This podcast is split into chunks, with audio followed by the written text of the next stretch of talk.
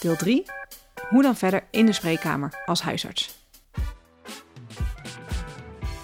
Voordat je eh, denkt aan verwijzing, heb je eerst een gesprek met mensen. En daar kwam voor mij uh, heel erg het dilemma naar voren. Vraag ik uh, DSM-criteria uit of doe ik het niet? En ik heb ooit een patiënt beschreven waarbij ik uh, me heel bewust was van dat ik het niet deed. Die, die persoon die vertelde onder heel veel andere klachten van dat hij somber was, dat hij nergens meer interesse in had, dat hij slecht sliep. En ik ben heel bewust ben ik niet ingegaan op, op de DSM-criteria om die, om die diagnose te stellen. Daarna stond hij ineens op en haalt, haalt hij een briefje uit zijn zak met een tekst die op zijn grafsteen moest komen. Toen dacht ik bij mezelf van, is die persoon suicidaal? Hè? Dus moet ik daarop ingaan? Op dat moment koos ik er niet voor om dat te doen. Ik, ik liet hem zijn verhaal vertellen en dat kon ik doen omdat ik die persoon goed kende. Mm -hmm. En er kwam een geheim uit, wat hij nog nooit tegen iemand uh, uh, verteld had, wat hij no nog nooit gedeeld had. En toen ik hem daarna terugzag, toen was het klaar. Het was helemaal klaar. En ik was toen nog een aantal jaren huisarts in die, in die praktijk. Ik heb hem nooit meer gezien. Nee. Met, um, niet met depressie, niet met suïcide. Maar ik, ik merkte wel aan den lijve, zeg maar, hm. dat het voor mij een soort conflict was. Ja. Van, moet ik nou eigenlijk die DSM uit gaan vragen? Of moet ik nou die suïcide uit gaan vragen? Of laat ik hem het verhaal vertellen? Ja. En dankzij het feit dat het, hij de gelegenheid kreeg dat, om dat verhaal te vertellen, was het goed, was er verder niks nodig.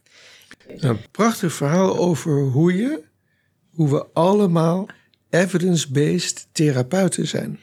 Alleen we nemen die rol niet vaak genoeg op ons. Wij denken dat, dat iemand anders het werk gaat doen. En jij hebt ervoor gekozen om want dit is evidence-based psychotherapie wat je hebt gedaan. Namelijk, hij heeft contact gemaakt. Hij heeft geluisterd. Hij heeft die persoon meegenomen naar wat, wat, wat, wat is de context van mijn lijden. Dat zijn factoren in de geschiedenis of dingen die, waarmee die zat. En door het delen is er weer perspectief ontstaan. En uh, ja, heeft hij een verandering aangebracht in dus hoe hij omgaat met. Volgens mij, als wij, als wij het verhaal van iemand. Want iemand wordt niet zomaar somber. Er zijn nee. altijd dingen gebeurd uh, die die somberheid Mhm. veroorzaken. En als wij dat verhaal op tafel krijgen, dan, uh, ja, los van die diagnose, maar dan weet je veel beter, kan je veel beter met die patiënt overleggen van, ja, wat heb jij nodig? Of uh, kun je nou zo verder? Sommige mensen kunnen na het vertellen van dat verhaal alweer verder. Dus ik denk dat het voor ons echt, voor als, ons als huisarts, echt het primaat ligt bij het verhaal uh, horen en die diagnose. Misschien hebben we die nog ooit nodig, maar ik denk meestal niet. Ja. Ja, maar ik herken dit, dat conflict wat je daarin beschrijft, dat uh, herken ik enorm. Um, het verhaal, uiteraard, dat wil je horen. Je zit op de klok te kijken en je hoort iemand is suicidaal. En ja, je, je, je ja. krijgt al radertjes direct ja. al. Oh jongens, uh, hier moet wat mee. Ik heb nog een, wachtlijst. En, en ik zou gunnen, uh, mijn generatie en ja, eigenlijk alle huisartsen natuurlijk, om dan de rust te voelen om um, het gesprek, de patiënt te volgen in ja. zijn verhaal. Ja. En niet die verplichting te voelen, wat jij zegt, het DSM uit te vragen. Ja, maar dat en komt wat ook omdat wij bang gemaakt zijn, zeg maar. Uh, en dat wij een soort verplichting hebben om die diagnose te, uh, te stellen. Want dat moet volgens standaarden enzovoorts. En dan moet je een standaard uh, behandeling doen. We zijn ook bang gemaakt, zeg maar, dat mensen van alles gaan doen. En dat gebeurt natuurlijk incidenteel ook wel eens. Maar het enige wat je daar volgens mij tegenover kunt stellen is gewoon goed menselijk contact. En zorg dat je bereikbaar bent.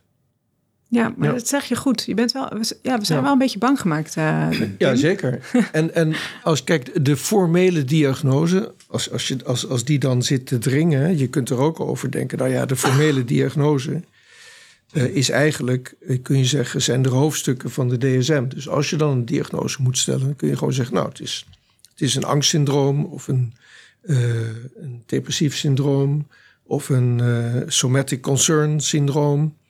Uh, en, en dan kan je het gewoon in vier, vijf grote groepen verdelen. Ja. Een, een verslavingssyndroom. En dan ben je ook klaar. Heb je ook een diagnose. Die in principe valide is voor, voor zoals de zorgverzekeraar of, of ja. de DSM erover denkt. Niet ingewikkeld ja. maken. Ja. ja. Dus dan, want al die andere dingen, die, die angst, ja, als je dat allemaal weer wil gaan zullen, je moet gewoon zeggen, nou, het is een angstsyndroom. Hm. Ja. Ja, je zegt ergens ook in een bepaalde tabel eh, eh, die in het boek staat, eh, dan zeg je de mythe dat elke DSM-diagnose gekoppeld is aan een specifieke medicatie. Ja, Daar, ja, Ja. daar ging ik eigenlijk wel vanuit. ja dus dat, dat is ook zoals de psychiatrie is opgezet. Hè? Eigenlijk de, de, de rationale van de psychiatrie is als je het helemaal terugbrengt tot de essentie is de juiste medicatie voor de juiste breinziekte. Dat, dat is het epistemische gedachtegoed Mhm. Van de psychiatrie. En dat hebben we weinig bevraagd. Maar als je erover na gaat denken, is dat, dat dat model is ingehaald door de wetenschap. En de psychologie die heeft zich ook gemedicaliseerd. Die zegt ja, de, de juiste psychotherapie voor de juiste Ja. diagnose. En die hebben allemaal diagnostische instrumenten, fantastisch. En, en 250 verschillende psychotherapieën.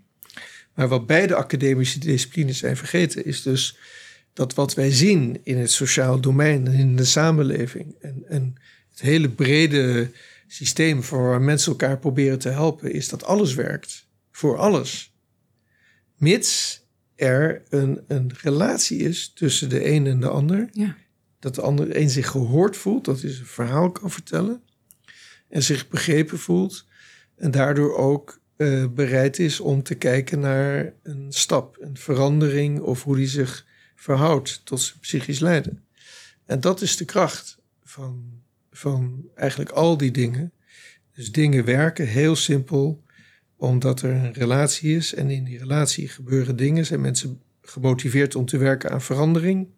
Kunnen zich anders gaan verhouden tot datgene wat hun bezighoudt. Omdat ze de betekenis aan kunnen geven. Omdat ze dat hebben verteld. Hè, het Ja. voorbeeld wat Peter net gaf. Ja. Omdat er opeens perspectief ontstaat. Letterlijk. En omdat er presentie is. Dus als je iemand het verhaal laat vertellen en je luistert, dan voelt die persoon dat lijden een beetje. Ja, dat, dat gaat dan ook op jouw schouders rusten, een beetje. Ja, Daarom kost het ook wat zo'n gesprek als jij beschrijft. Nou, dat, dat woord van eh, presentie, dat vind ik Ja. ook een belangrijk iets. Dat je, dat je er bent als iemand jou nodig heeft. Eh, En ik vind een ander een nadeel van, van, van die diagnoses, vind ik, dat je, dat, je, dat je het ook gaat zien als een ziekte. En dat je allerlei sociale oorzaken buiten beschouwing eh, eh, laat. Hè? Dat je eh, armoede, eh, analfabetisme, eh, eenzaamheid, eh, eh, eh, trauma's in, in, in het verleden, dat je dat allemaal, ja, als het ware vergeet of bypast of, of hoe je het dan Ja. ook wil noemen. Dat je Ja. zoveel focust op ja, iemand zijn, zijn- alleen die ziekte. Dus daarom zijn we gekomen met die vier vragen. Om het helemaal plat te slaan. De eerste vraag is, wat is er gebeurd? Om gewoon aan te geven, je moet naar de context gaan eerst. Van psychisch lijden. En, en, en je moet ook op een gegeven moment vragen, ja, en, en wie ben je eigenlijk? Waar ga je naartoe? Wat zijn jouw levensdoelen eigenlijk? Wat zijn, eh, dat is ook een belangrijke context. En, dan, en je kunt ook vragen naar iemands psychologie. Dus wat, wat, wat zijn je gevoeligheden? Wat zijn je krachten?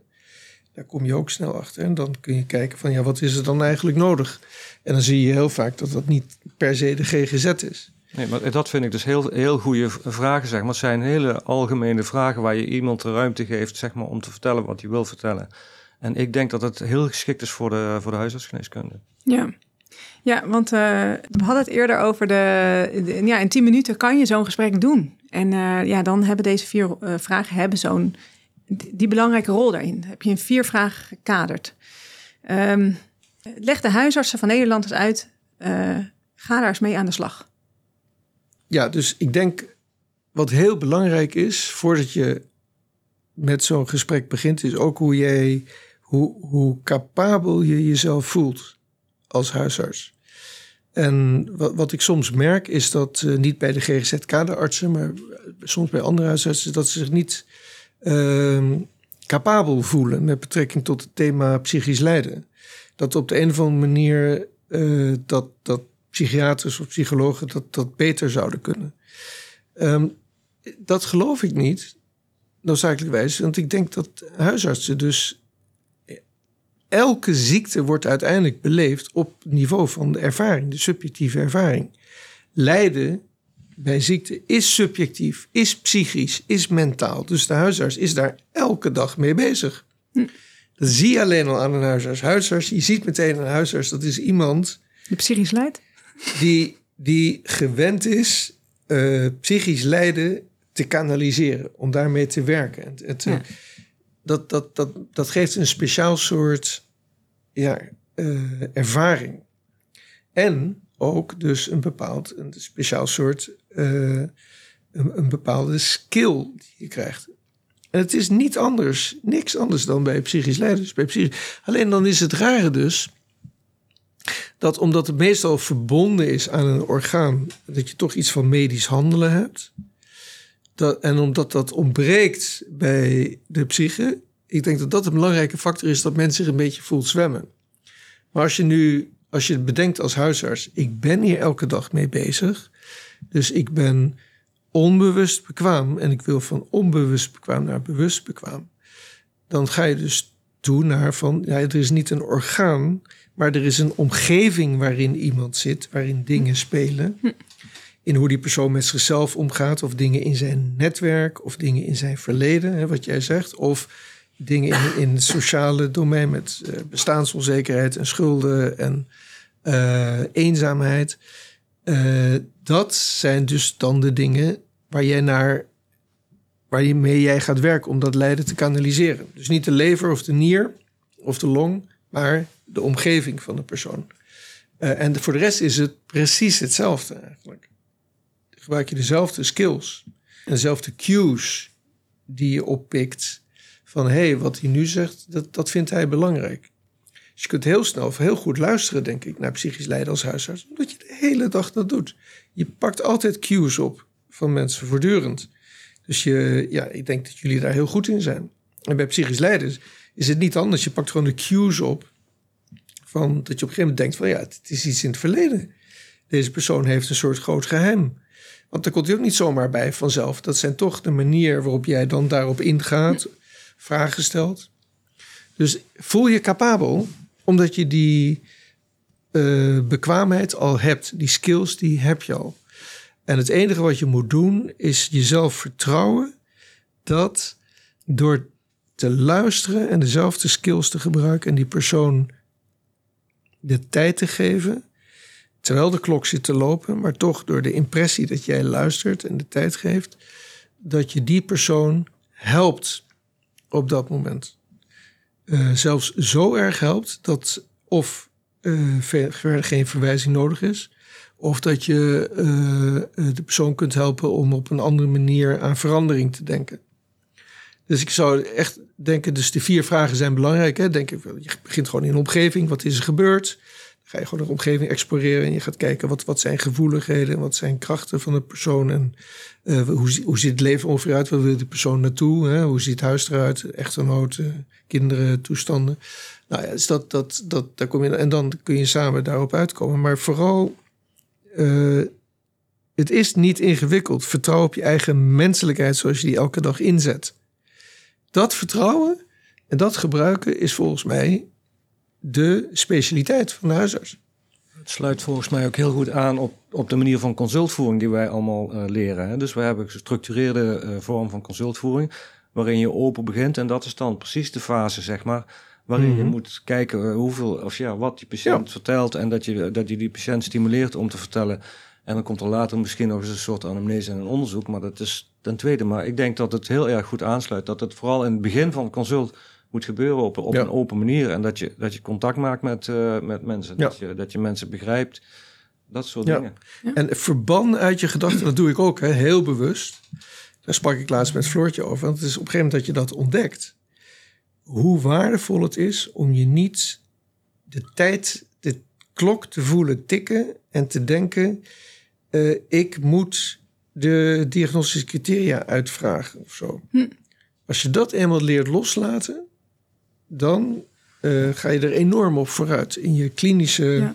capaciteit om mensen te helpen. Want dan, um, ja, een beetje zweverig, maar dan uh, open je zeg maar echt voor het verhaal van de patiënt.